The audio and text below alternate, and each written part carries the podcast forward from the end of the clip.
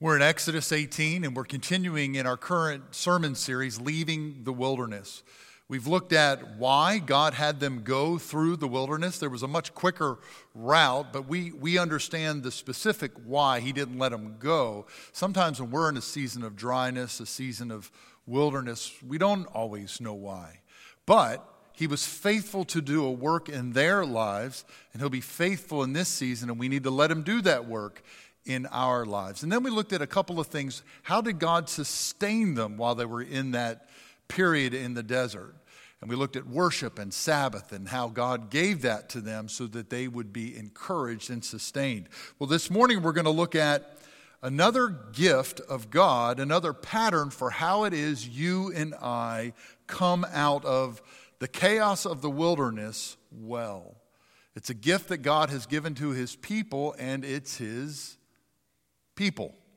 For you and I to get through wilderness well, we're reminded here, and it's, it's woven into the wilderness experience, it's woven into the DNA of, of Christianity and also our Wesleyan tradition, that we allow people to encourage us and speak to us. Now, we're going to look at a couple of reasons, specifically in Jethro's model, but listen, it's, it's mandated everywhere. You can't get away from the commands of God that we ought to uh, allow others to speak into our lives. Not only is it mandated, uh, but it's, it's just part of our makeup. If we're made in the image of God, if we're made in the triune God's image, then we are going to be people of relationships and it's also modeled. You look throughout scriptures, there is model after model of people allowing other people into their lives. It's, it's, it's right for us to look at this today on Mother's Day because you see that pattern of family and of parents being the voice and encouragement of God to their children. From our recent Bible reading plan, we've been in 2 Timothy, and 2 Timothy 1 5 uh, where Paul, again, is mentoring Timothy. He says, For I am mindful of the sincere faith within you, which first dwelt in your grandmother Lois and your mother Eunice, and I'm sure that it's in you as well. Talking about the importance of family, even our psalm for this week, just yesterday, Psalm 68, uh, verse 6 says, God sets the lonely in families. I listened to a podcast yesterday that talked about in the Wesleyan tradition how important families are for sharing faith. Those spiritual conversations we can have of praying together, of reading together. And I know that Corey and, and Renee and Ben and I would love to help you with that if you need resources for that. We see the model throughout scriptures of families who encourage and speak truth to each other.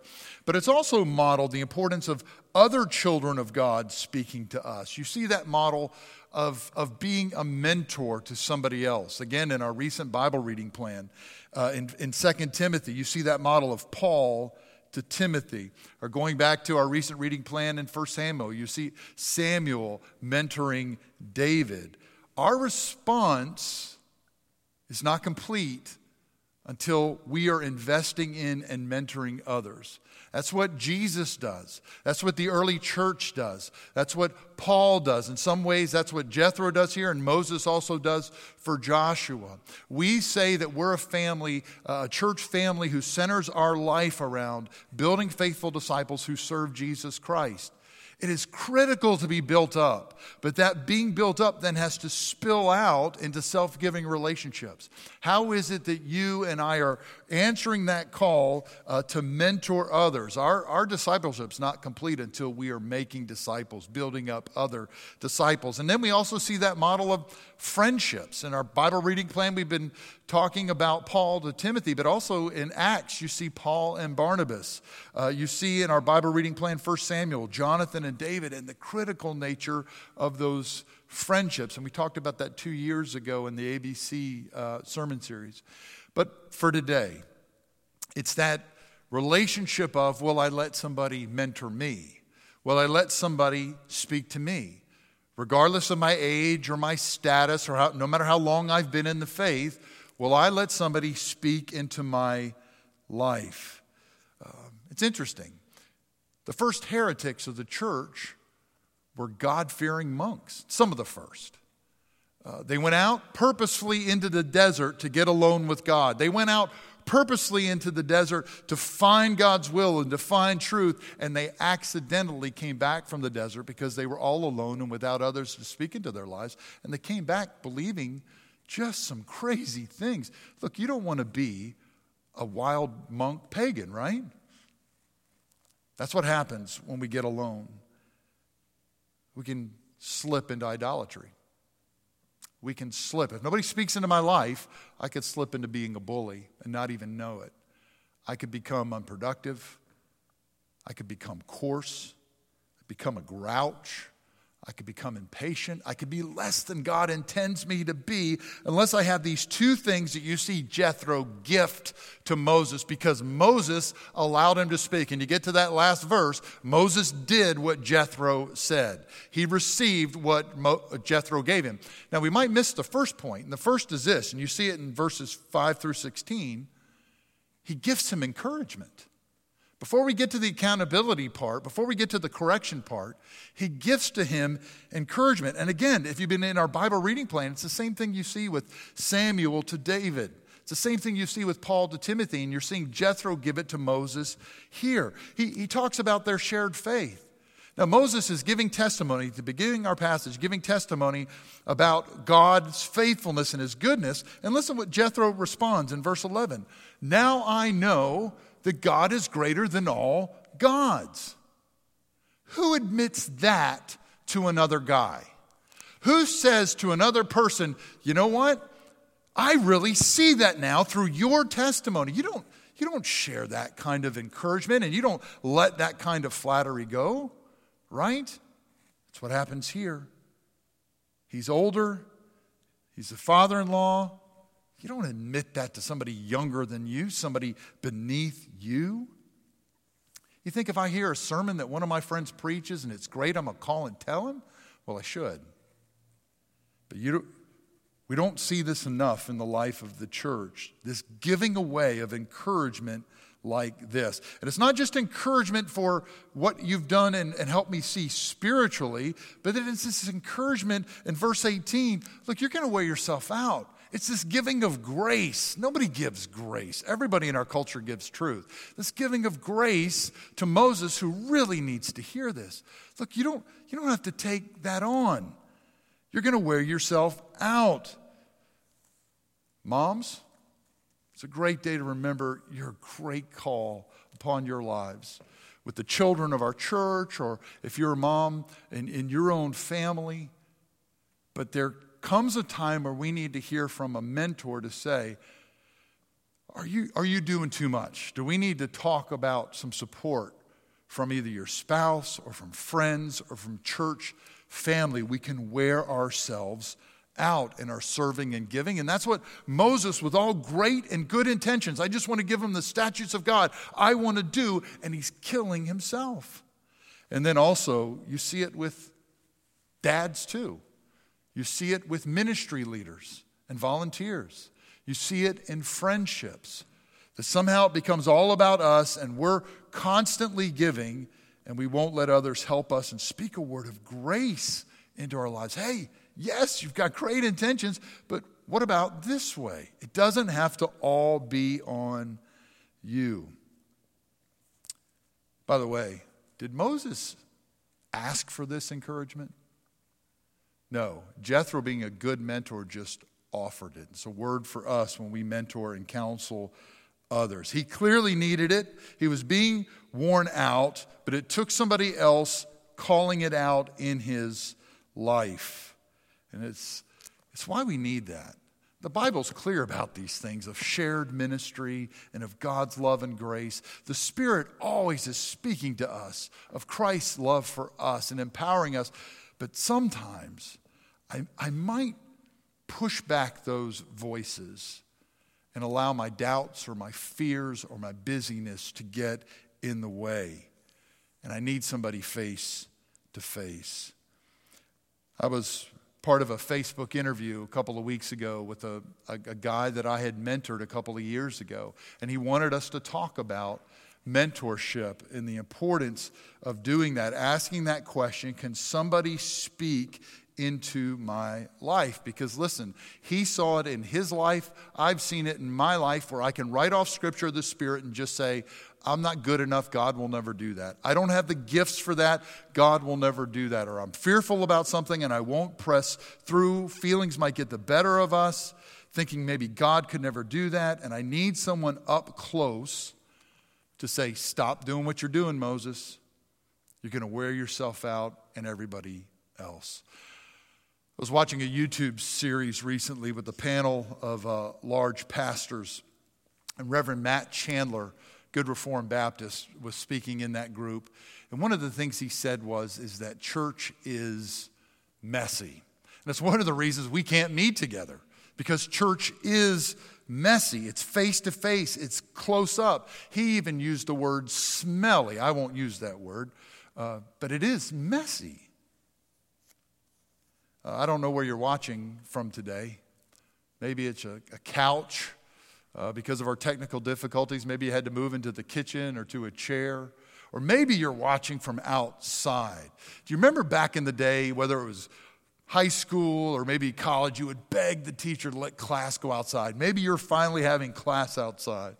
Maybe you're sipping on coffee. Maybe you're in your pajama pants. That's wonderful. I'm just glad you're here with us and worshiping with us. But ultimately, that is not God's desire for, for distance. We have to do that for a season. Even Moses, at one point, because of people, wore a mask to cover his face. We know that story. But church is supposed to be messy and smelly. This is, this is a good substitute for where we are now, and I'm so glad we're doing it and being careful and not doing harm. But church is a gathered body. We eat together. And when you eat together, it gets messy. When we eat bread and juice and how much I miss communion right now. When we eat that, every time we share in that meal, somebody's spilling grape juice on me. Every time we do it, it's messy. I can't wait to put the baptismal waters on another baby's head or an adult's head or on a teenager's head. Worship and life together as church family is messy. The way in which we pass the peace may end up having to change, but I love it because it's all of us getting together, and yes, it's messy. We cry over those who grieve. This fall, I'm hoping and praying, and we might have to have a hazmat suit, but I want to put my hands and join with family to put my hands on our confirmands who have said yes to Jesus Christ. Christianity is to be face to face, and sometimes it's messy. To Moses and to our church, when there is no one face to face encouraging us, we may miss what God is wanting to say to us. I love that uh, Jethro takes the initiative to say a word because so many times we can miss that word. And in this season, whatever season you're in, we need that kind of encouragement. When Jesus went to face, we've said it before, when Jesus went into the wilderness, it was the Spirit who led him. And then it was angels who came and ministered to him. When David's fighting his battles with Saul and being, being scared to death about what might happen, it's Jonathan who comes along and encourages. Encouragement, whether it's Ruth and Naomi, Paul and Timothy, you see that pattern throughout the scriptures. Will you let a Jethro just give you a break?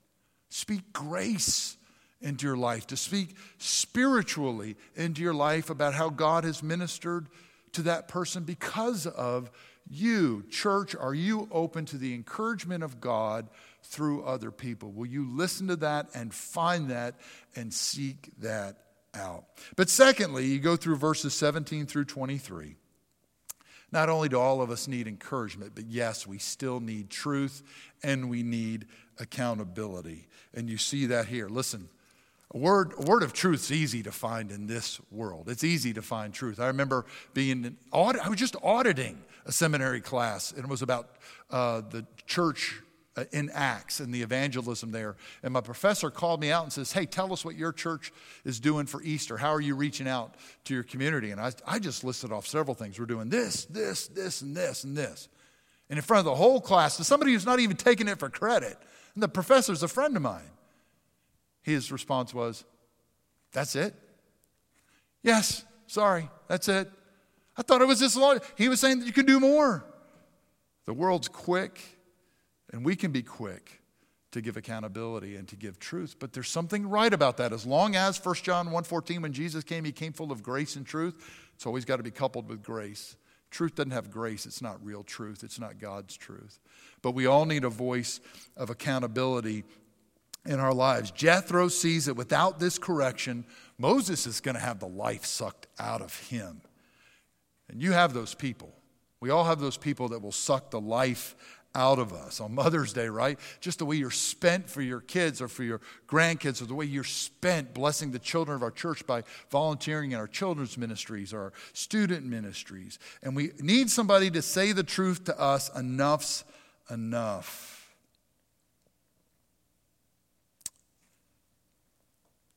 As we've gone through our Bible reading plan, we saw in 1 Samuel 25 somebody who wouldn't receive accountability Nabal. Now, on Mother's Day, it's right to, to lift up his wife then, Abigail, because the scripture says there she was intelligent and beautiful. But when it comes to him, what the detail that's pointed out of his life is he couldn't hear from anybody. Nobody could speak to him. His very name, it says later, means fool or somebody who's led to folly, and we see his downfall. Why? Because he's somebody that wouldn't receive accountability or truth. And listen, we live in a culture where it's hard it's hard to give truth to our friends and our brothers and sisters because it's a, it's, it's a culture that's so easily offended. And so I'm, I'm a little bit nervous to say, hey, after I've checked the right, we looked at that passage uh, about a year ago. I've checked the log in my own eye, but this is what I see going on in your life. Is that true? Could, could, do you need to give this up, Moses?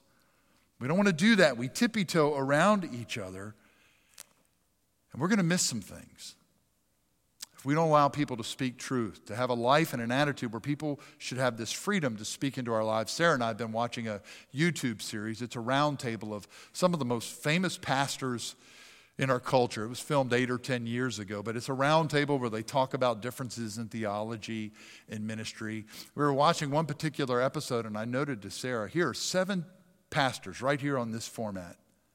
Three of them are, are no longer in ministry, three out of the seven.